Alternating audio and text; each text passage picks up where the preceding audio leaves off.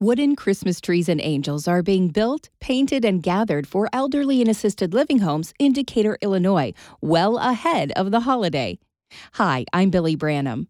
Beth Langdon created the project with the idea to spread joy. I used to work in home care. You know, I just felt terrible for those people being basically trapped in there without having any access to any type of Christmas activities. The trees go to the residents, but Beth did not stop there. The angels go to the workers for being God's hands and feet and each includes a note to the recipient. We want you to know that we're thinking of you and God loves you too. The project grew quite large when it started last year, so Beth enlisted the help of her church, Mount Calvary Lutheran. They were willing to do the assembly, and I got some of the guys to do the cutting, and, and everybody felt good about it. And then I feel like now that they've got a buy in, sort of, so when it comes time to distribute them, I don't think we're going to have any trouble getting people to volunteer to do that part of the project. Beth says last year was a success. We handed out 750 combination of angels and trees last year to five different facilities.